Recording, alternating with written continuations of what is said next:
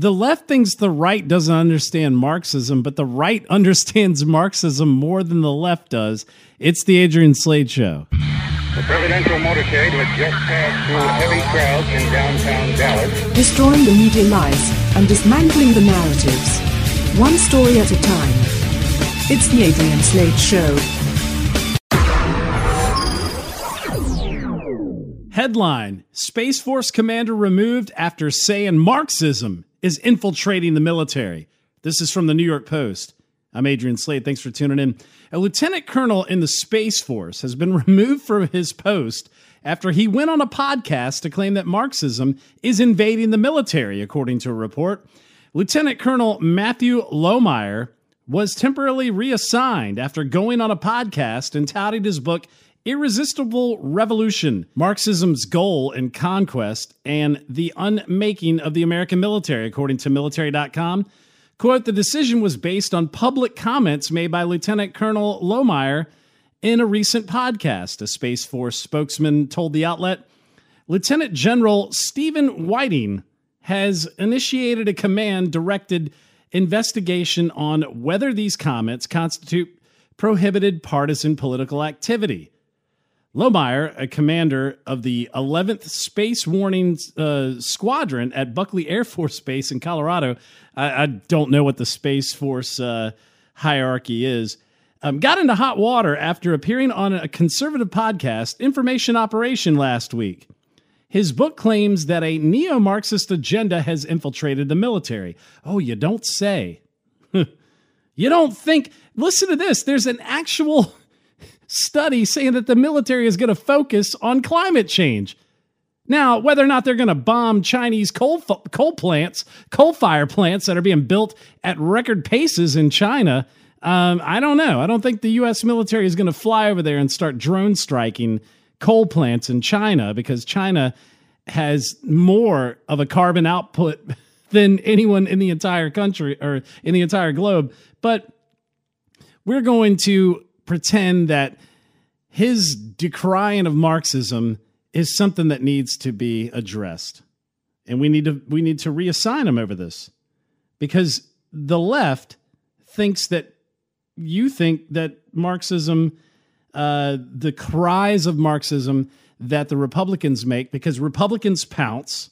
This from Newsweek. Republicans condemn firing of Space Force commander over partisan political activity. Republicans pounce over the firing of the Space Force uh, Space Force commander. Uh, maybe they seized, but regardless, they think that your assertion of Marxism is wrong. This is how dumb they are. Listen to this from Marcus H. Johnson. This guy, he is a writer, he's a political scientist. He has tattoos and he loves spicy food. I guess he's from FSU. This guy's got 65,000 followers. I don't know why, but this genius said the next time a Republican on TV decries Marxism in America, I'd like the interviewer to ask just once if they can describe what Marxism actually means. Someone followed up said, My favorite is when they use Marxist, communist, and socialist all in the same sentence to where I had to I had to chime in and say, "You guys are complete morons. Here are the definitions encompassing Marxism, how Marxism is the foundation of communism, and how socialism is a core feature of communism built off Marxism. Socialism, noun, a political and economic theory of social organization that advocates that the means of production, distribution, and exchange should be owned and regulated by the community as a whole. Policy or practice based on the political and economic theory of socialism. In Marxist theory, it is a transitional social state between the overthrow of capitalism and the realization of communism. Okay, so there's part of the point. Well, let's look up the definition of communism. A political theory derived by who? Karl Marx uh, of Marxism fame, advocating class war and leading to a society in which all property is publicly owned and each person works and is paid according to their abilities and needs. Also, see Marxism. These idiots don't even realize That that's part of the whole thing. The best was this this state right here, this statement. Uh, state capitalism is also a wonderful oxymoron. They may as well say public ownership of the means of private production. Guess what? From PBS Frontline, what is the China model? Understanding the country's state led economic model. Oh, well, there's a state led uh, capitalism there. Sounds like we got that one right too. But these fools, I mean, I, the fact that I'm learning that Democrats are fed up with Republicans for using the term Marxism because they think Republicans don't know what it means, only to read that Republicans are actually using the term properly. It's pretty damn funny to see complete dolts getting bent about proper usage of Marxism. I mean, Marxism, from each according to his ability, to each according to his needs, and socialism, any of the various economic and political theories advocating collective or governmental ownership and administration of the means of production and distribution of goods. Um, so, yeah, the idea that these idiots have, as far as when we go through what Marxism is, and, and they go through and act as though we can have this collective group. It's like the polyphonic spree. You know that band with they all look like hippies wearing rainbow dresses and and they're supposed to live in a commune together. You know, we tried this. We tried this in Jamestown and it failed miserably. We tried this, you know, at Plymouth Rock and it failed miserably. People didn't work equitably. They didn't work equally. They didn't pull their weight. They put, you know, they put in what they thought they could do at the bare minimum, and someone else who worked harder was going to pull the weight. And that's what happens. You put human nature into into the equation and it changes the whole game. You can't have this idea of a utopian collective and assume that oh, well, you know, everybody's going to chip in and everybody's going to do their part and no one's going to ride the wave and be the grifter that's sitting on the outside letting someone else do all the work. Um, well, human nature lends itself to that. That actually happens all the time. And it's called work ethic. And it also is called government employment. You apparently have not worked at a government job and seen people just coast while you do all the work with your work ethic. I mean, I had people respond to me online about my whole assertion of Marxism. This is a really good one here. Libertarian futurist, right? He's a futurist and he goes back. We did this podcast back five years ago, five, six years ago, where I was breaking down that libertarianism as defined by left wing anarcho fascist, uh, you know, uh, they have a libertarian aspect to their ideology. I was breaking down how it's completely antithetical to what libertarianism is. You can't have leave me be, no government. I want to do what I want to do and then make that into a Marxist idea. Because the way that they're putting it is everybody is looking out for their own self interest, but they're doing it as a collective, which is an oxymoron. That doesn't work because the collective means that everyone is working for everyone else while they're being worried about themselves and their interest. Well, then that means some people are going to take advantage of that situation. And some people are going to take advantage of the fact that there is no one running the shop. And they're going to step into the void, they're going to walk into the vacuum of power. And that's when they're going to become the managers. That's when they're going to see the potential and they're going to see what they can get out of it.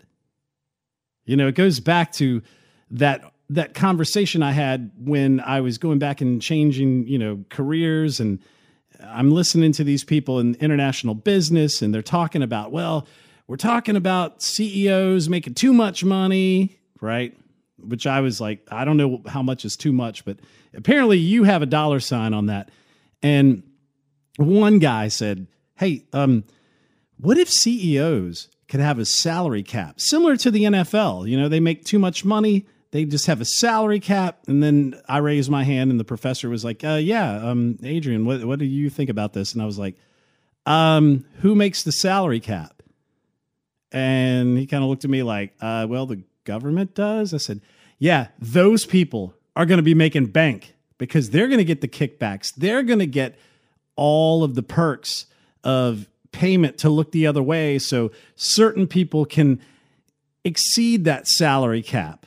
And the guy who is regulating the salary cap is going to make out like a bandit. He's getting no salary cap. Somebody is always at the helm.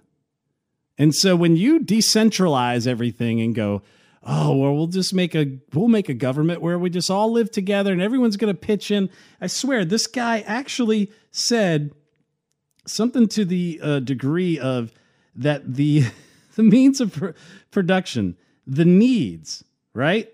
Because he's saying that socialism isn't about equal distribution.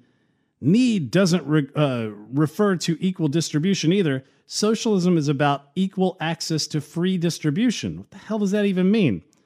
To the point where um, he says it's weird how you're stating that it's like so, uh, some kind of fact that the working class hasn't communally controlled production in hundreds and thousands of years uh, for you to even be able to say that objectively to where i said um, why does why doesn't the working class why do they have to wait for a political system to collapse in order to get started and creating something together? Um, maybe they could incorporate or form an S corp or form an LLC, and the working class can make a product and they can push that product, and they might have to hire other working class people to facilitate that idea or those products, the the design. Um, maybe they will have to put those people into a position to help them further their idea along that could be profitable to them. And maybe those people are looking at it going, hey, you know what? I get paid so and so an hour by these people. So I'm going to take my opportunity cost of my time and my labor priced at this amount and I will go ahead and provide that to them because I will be able to pay my bills and get my uh, situation, my resume, my experience to a level to where I can jumpstart or leapfrog from that to something else. It's all a symbiotic relationship. I mean, if you're going to sit there and say, well, you know, the, the economy needs to be a collective of working class people that, you know, they get together and they live in harmony, well, guess what? Those working class people are probably going to want to form a union. But maybe it's not a you know working union. Maybe it's a union of people who have a like-minded interest. That would be oh corporation. Because corporations are people. Corporations are a collection of people together Maybe it's a limited liability partnership, an, an LLC, an LP, whatever. It's a business entity, and that is capitalism. So this guy decides he's going to debate me a, a little bit further on Marxism. And he says it's important to remember that Marxist socialism is based on communal ownership by the working class, not government or states. Okay. Government is derived by the consent of the people in a republic, in a constitutional republic. We go, we have to have a government. So let's put in some people that we think will represent our interest and will work on our behalf while we're doing our jobs, while we're doing our lives, raising our families, working our jobs. We are going to give consent for these people to do certain things on our behalf. Well, again, the where they begin, the premise of their argument is in the middle. They don't go to the beginning or the end. They they start off by saying, well, you know, government is a hierarchy of, you know, uh, hierarchical uh, people, uh, families who have been in power. Where did the power come from? Who gave them the power? Did they just take it? Did they just make it? Someone had to say we needed a government, whether it's a king, whether it is a judge in the Bible, whether it is a republic, like we did here in America, whether it is a dictatorship. Someone said we need someone to lead, and they stepped up and led. So to say that governments need to be collapsed because we need to have some sort of communal, uh, you know, communist group is to say that they're rejecting a system that was in place. But who put the system there? The system didn't already exist just out of the blue. And that is the problem because that's where they attack the argument in the middle of the argument. They go, "Well, the the system was there and it's always been carried down. There's always been a monarchy. There's always been Kim Jong Un, Kim Jong Il, whatever." No, there wasn't. Someone put them there in the beginning. So, you've got this guy who's talking about the working class and that's where I go, well, you know, if the working class really wanted to make something of themselves, maybe the working class would get together and make something and then incorporate or make an S Corp, make an LLC, and then do something. But I did find it interesting that the comments that this guy had, again, it's always in the middle of the argument and never from the premise. Um, listen to this. He said, it's also important to remember that need, the needs that we have, refers to anything individuals might require to be prosperous and happy. Need does not and has not ever referred to the bare minimum required for survival as a lowly, impoverished laborer. So he's saying that the premise that we come to uh, come to reject with communism is that we go, well, you know, they can't meet the bare needs. And they're like, well, well, you know, the bare needs are not really a part of it. Well, guess what? The bare minimum comes from practical application of the inability of Marxism to manage resources and divvy them out effectively and equally. Boris Yeltsin made this point in 1989. Boris Yeltsin, all right, so you had Gorbachev take over. Gorbachev and Reagan went back and forth over, you know, nuclear weapons, over nuclear energy, and they went back and forth over the wall and in Germany and what have you. And then there was perestroika because, you know, the wall fell and Russia collapsed under their economic instability. They made all these different, you know, these different countries, I guess, these different states. And perestroika was the rebuilding and a new enlightenment. And Boris Yeltsin took over, and he comes to a grocery store in Houston in 1989.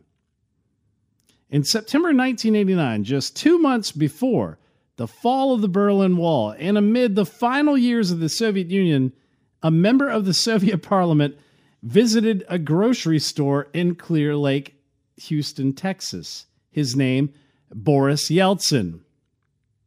He'd been the mayor of Moscow, and two years later, he'd play a, a, significant role in the end of communism in Russia. He'd also later serve as the nation's first post Soviet president. But on September 16, 1989, Yeltsin just wanted to catch a glimpse of everyday American life. So during his visit to NASA, he asked to check out a local grocery store. Paul Uriga answered the phone that day at the Randall store, which is now a food town. I guess that'd be Food Lion in the southeast, at El Dorado Boulevard and Highway 3. He was the manager on duty that day. Uriga told Houston Matters uh, producer Michael Hagerty it was just an ordinary Saturday until the phone rang, courtesy of both. He says that the store only had 10, a 10 to 15 minute warning that he was coming. Quote, no sign of heavy duty security or anything around, Uriga said. There was no TV vans because nobody knew it was even going to happen. No radio people. It was just kind of real spontaneous. So nobody had time to get there. Very low key. Uriga recalls Yeltsin walking around, talking to the employees through an interpreter, and seeming um, most interested in the frozen foods. Back in those days, frozen goods weren't behind glass doors like they were today. They were in open air containers on the ground, and you had to bend down to look in, Uriga says, as uh, they called them coffin cases. I was impressed by how down to earth the guy was, Uriga said. He was very unassuming, very polite, talking about Yeltsin a Houston Chronicle reporter tagging along um, that he wrote an article that day about the occurrence, saying Yeltsin roamed the aisles of Randall's, nodding his head in amazement. And a photographer captured images of Yeltsin checking out the produce and seemingly excited about some of the frozen pudding pops. The story could have ended there, simply a fun moment of cultures colliding, but Later in life, Yeltsin admitted this visit made a profound impression on him. It cemented his growing view that the Soviet state run economic system had left the Russian people far behind the Americans, forcing them into a much lower standard of living. It set into motion a path that would lead him to become the figure that would lead Russia out of communism. See, that's the difference. You've got these kids in America who are hell bent on communism. They love it. And you've got communism run amok. You've got in Belgium, you've got in Canada, they're all pro Palestinian. And if you're back in Palestine, Palestine, which isn't a state, doesn't exist as a state, never has, it's hatred for Jews. Um, it's a communist ideology. They're trying to line it up with racial injustice in the United States with Ferguson and with George Floyd and what have you.